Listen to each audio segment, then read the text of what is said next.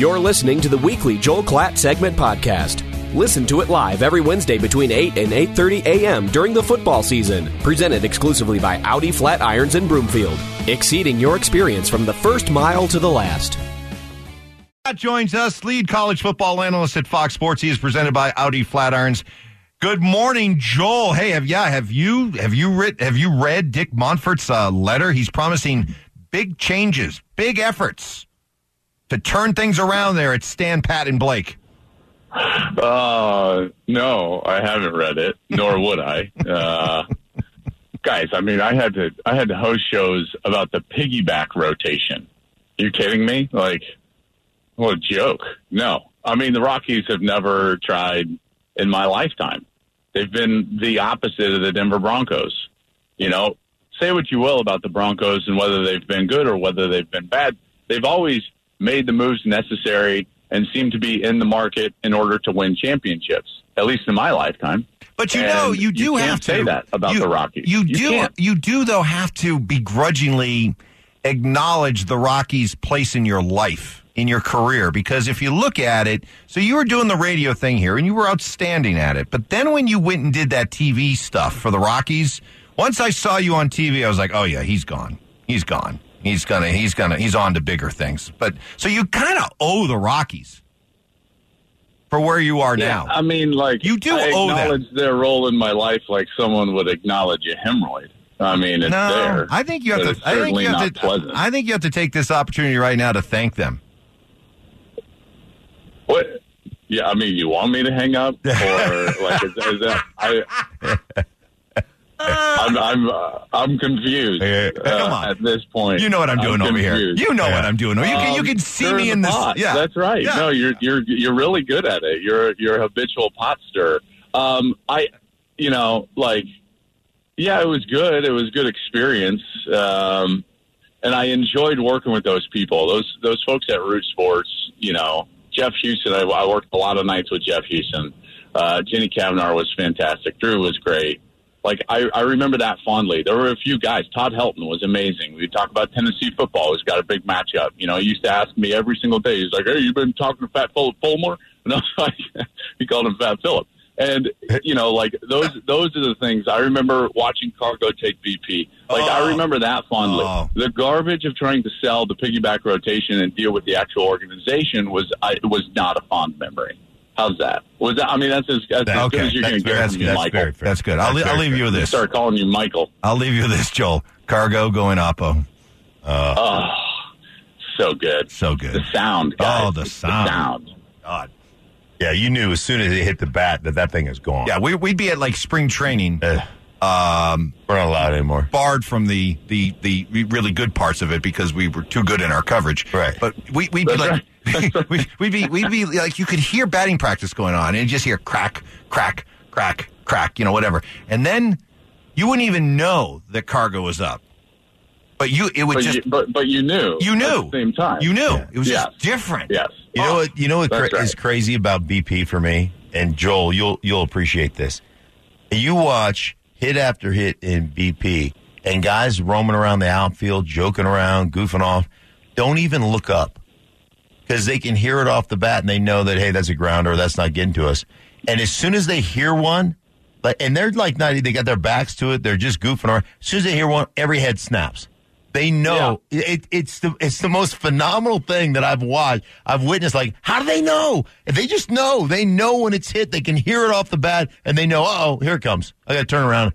Got to try to catch one. And, and then the the main thing when you hit one of those, and and you can do it in BP, but you certainly do it in the game, is you make sure you take your chain out, you put it on top of your uniform so everyone knows you have horn on. I know who you're talking about. That's Yeah. great. Hey, uh, got to ask you about uh, the game that set football back Oh, uh, yeah, we- about fifty years. We put this off as long as we uh, can. the Thursday night game. Uh, The the number of reads and throws that Russell Wilson missed Oh, is alarming to me. I, I don't Is know alarming. I've seen a quarterback play worse. It was awful. He was awful. Just period. And let's let's hope it was injury related with this news about you know the the procedure and and so on. But man, I mean, throwing the ball late, throwing the ball with the wrong trajectory. So basically, pitch selection, which I, I try to talk about a lot. Like that's important for a quarterback. I can't remember who he had. Maybe it was Jeudy, and he had him kind of down the left sideline. He's like he's wide open. It was like a slot fade, going right to left, Mm-hmm. and and he's and he throws it like like my eight year old does at flag football. He just like launches it in the air, and you can tell Jerry Jeudy was like, "Hey, hey, man! Like I haven't had a ball thrown like this since I was on the scout team at Alabama. Like what what are we doing? Like, hey, drive the football out near the boundary." And and give me a shot because he had a win, he had a step, and remember in the NFL you take any separation that you can get. The last throw was late, and and by the way, I just want to say like they had finally gotten to the point where there was some rhythm in their run game in particular. And that just that play call just bothered me with where the clock was, with what, they could have done on that third down. And to put the game in his hands, I understand you paid him a lot of money, but at some point you've got to take into consideration what he had done to that point in the game. He was the weakest part of the offense on Thursday night. Period. Period. And and to put the game in his hands on a on a what I would categorize as as a difficult type of throw, you know that that post to the field that's got to be driven in there right on time and on target, and he wasn't close. He wasn't close, and they end up losing the game because of it. And then you go back and and you know you look at what's going on in in overtime. Eyes not in the right spot, misses a wide open Hamler, and in particular with the coverage that they were running, I would think that you would want to go play the two man pick route on that side, which mm-hmm. Hamler was wide open. It just doesn't make any sense. I don't I don't get it. Like he's been really good for a long time. He's been a Super Bowl winner. And to play like that was alarming. All right, so that was the question I wanted to ask you was why is an established proven quarterback like this struggling to, to see the field and why is he late with his decision making, but you don't have an answer? I don't. I mean, listen, I think that you can talk about the fact that I felt like, and we talked about this, they did not take the preseason serious whatsoever. September has been somewhat their their preseason. Um, I think you can speculate that he's far too worried about off the field things. Um, I don't know how focused he is. I think that in this sport, the quickest way to be defeated, whether it's as an individual or as a team, is to be distracted. And and I think at times Russell is distracted. I think he's distracted with trying to earn the fame and prestige that he sees in other quarterbacks around the league, and I think that that bothers him. Now, of course, that's just kind of from the outside looking in, but it certainly seems like this guy is much more worried about his image than he is, at least at this point, with his play on the field. I mean, guys, the post game press conference, did he really say Broncos country let's let's ride? Like, I'm sorry, what? Did you really say that? Do you want me to laugh right in your face? Or do you want me to just get angry? Yeah. Because I'm in both mode. Hey, uh, but, Joel, but, I- but hold on, to, to the two of you though. But he was doing that kind of corny, self self uh, obsessed uh, stuff uh, when he was in Seattle, and he was still throwing forty touchdowns two years ago. well, yeah, if He could compartmentalize all that okay. stuff in Seattle. Why If can't he you're- compartmentalize it here? if you're doing it and, and you're playing well, we'll forgive you on that. I'm with you, Joel. I have I have recently offered up my services, and I want to see what you think about this as the director of honesty for Russell's team. Ooh. You know, get into Russell's team, and then before you send a tweet, before you say anything in a press conference, like, like he just before he walks out there, I go, hey, uh, you know, suck this one up, take full responsibility for how bad you sucked, and there's no let's ride after the pre- press conference. Okay, on to, on to, ready break, and, you know, and send him out there. Like I can do that job. Oh, you know, can I can I offer just a one a lob of of like a critique of that really quickly? Yeah, please. Rather than rather than director of honesty, I think for Russell it actually needs to be called the director of authenticity. Okay, there you go. I like that. You know, like that. Same vein, Okay, okay. same Yeah. vein. But like, can I get an authentic like? I, I mean, Broncos country. Let's ride after that. Like what? I, I'm so, I'm sorry. Are you a mannequin? Like, are you a robot? are you being programmed by the metaverse, whatever the hell that is? Because certainly doesn't feel like you're human. Well, in fairness, he he did kind of. It sounded like a sad, muted. You know, as he was walking away, it was kind of a let's ride. It wasn't like let's ride. You know, it was kind of like hey, let's ride. You know, you know that type of thing. So it wasn't. Uh, Are you defending it, Michael? no, I'm not defending yeah. it. No, no. Okay, and then, well, and then, and then like two days, and then, and then Maybe you're just trying no, to be contrarian. No, no, no. said it. I'm not. I don't care how sheepish You're right. he said it. Yeah. Like he said it. Yeah, So, you're right. like, no. I don't- I and then two days, and then two days later, he's posting a picture about, hey, threes, get your new lids and sportwear and everything like that. You know, available coming out soon. It's like, dude, read the room, man. Come on Yeah, now. read the room, and hey, hey, by the way, just like go win, go win a game, Yeah. go, go like play well, and you know, like your fans are not called hey threes. Like I, I mean, it's just like again, you know what he needs, Mark, Yeah. director of Director of authenticity. Honesty, you can stick Right. with honesty Right. or, or authenticity, whatever you want. I, no, I like know? it because because the let's ride after that game, you're getting into a jalopy where everybody who's riding with you has to push start you first. Like, okay, everybody get in the back, right. push me down through the That's parking right. lot, and I'm gonna, you know what, and I'm gonna pop the clutch. Did Okay, you just say uh, jalopy? Uh, oh, dude, wow. popping the clutch. I Yeah. tell you, if popping the clutch was cool, then I'm I'm Bobby Brown. Listen, this, I had an '85 Toyota pickup, and there's nothing against Toyota. I mean, I loved it. Well, that was my first car. Yeah. and it didn't start. It didn't start, and it was it was a manual. So I would park on a hill everywhere I went, turn Yep. the, the tires into the curb, and then like you get it going. And my buddies knew like if I'm driving, everyone's pushing to start. Yep. Like that's just what it is. So at this point, maybe the Broncos are just like, all right, listen, we're popping the cut clutch today, boys. Like let's rock, let's Yeah. ride, let's ride now. Pop the clutch.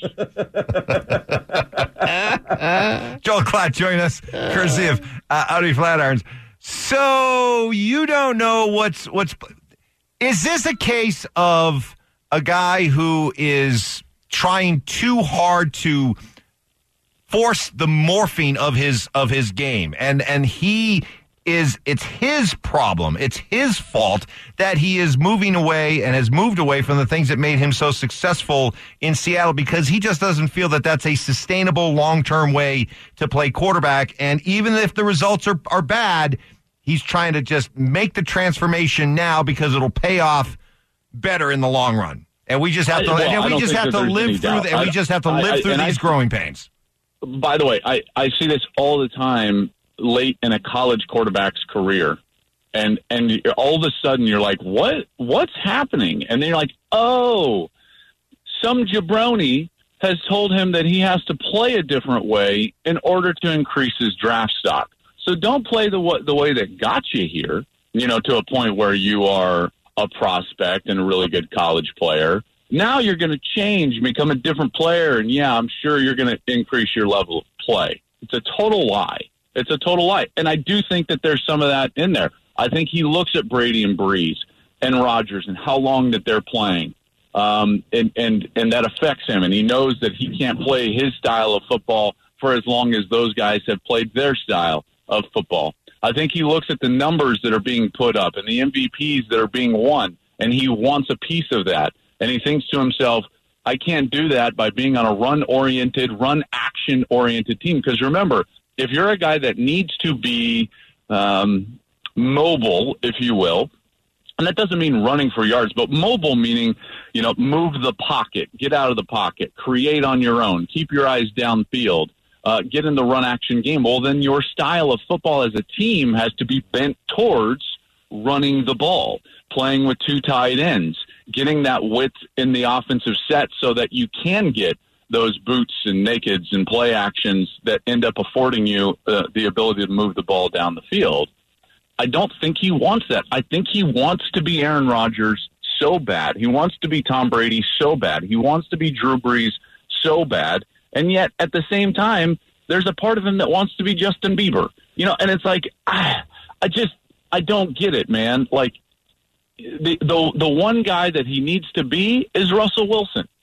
And it seems like to me, Russell Wilson would be a much better option than whatever it is he's trying to present right now. So to be clear, are we now at a point where we all agree this is a Russell Wilson problem, not a Nathaniel Hackett problem? Whoa, whoa, whoa, whoa, whoa, whoa. I don't think we've got a pick.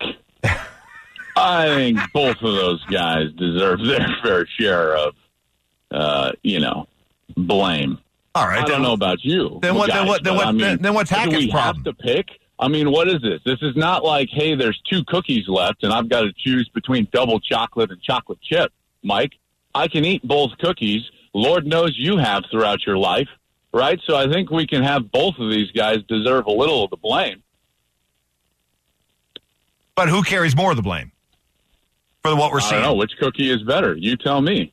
See, I, I, after looking at some of the film that Mark showed me and the, the missed throws, uh, to me, this is the play. That there's nothing wrong with the play designs. Mark showed me three plays that should have resulted in 14 to 21 points, 14, 17, Yeah. or 21 No, points agree. that were all drawn up, all drawn up correctly, good design. Russ just missed it or didn't see it. I, I agree. I agree. And and and listen, there you can absolutely. I am not one to absolve the player. However, however, it is the coach's responsibility to coach those players to make the to make the plays that are there. I'm a huge believer. Huge. My dad used to say this all the time. I can hear him saying it in the back of my mind. We used to watch that reel to reel films ever since I was like four or five years old in the kitchen table, and it would be, you know, like, and it was just back and forth. And I can remember him saying forever and ever, and the best coaches I've ever been around have said this up until this point, which is as a coach, you have to have the approach that what you're seeing on film, you're either coaching or allowing. Okay, so so think about that. So if the play, you can't throw up your hands and be like, "Pwah, well, they were there. Well, they weren't being made. So you're either coaching that or allowing it. So what do you have to do? You've got to go in there and emphasize the timing of the sense system. You've got to sit with him and and hammer him over the head with where are your eyes on this coverage? What are you looking at? Why is this not working? Because it seems to be there on film. So what is not clicking either in your head or in your ability to execute it? Can we please talk about that? As a coach, you've got to turn over every single stone, and that's why you cannot blame one over the other. They are both in tandem failing right now as an offense. All I can tell you is director of authenticity. We need that. They're, yeah, I, I, I'm 100% with you. I, maybe the Broncos need it too. Yeah. I think Nathaniel Hackett's in way over his head, personally.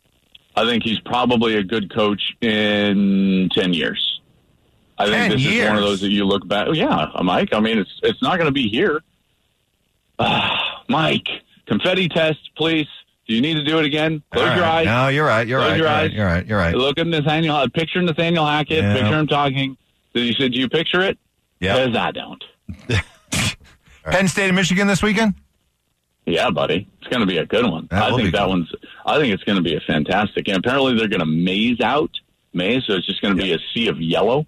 That'll be interesting. That'll be cool. Yeah. Jim Harbaugh still Yeah. weird this year. You know, Jim, Jim and I have, have found a, a neat little pocket Have you? where, uh, yeah, yeah, you know, like it's it's fun. I mean, Lord knows I've done enough of their games. I've done four of them. He actually asked me the other day. He was like, "What do you think?"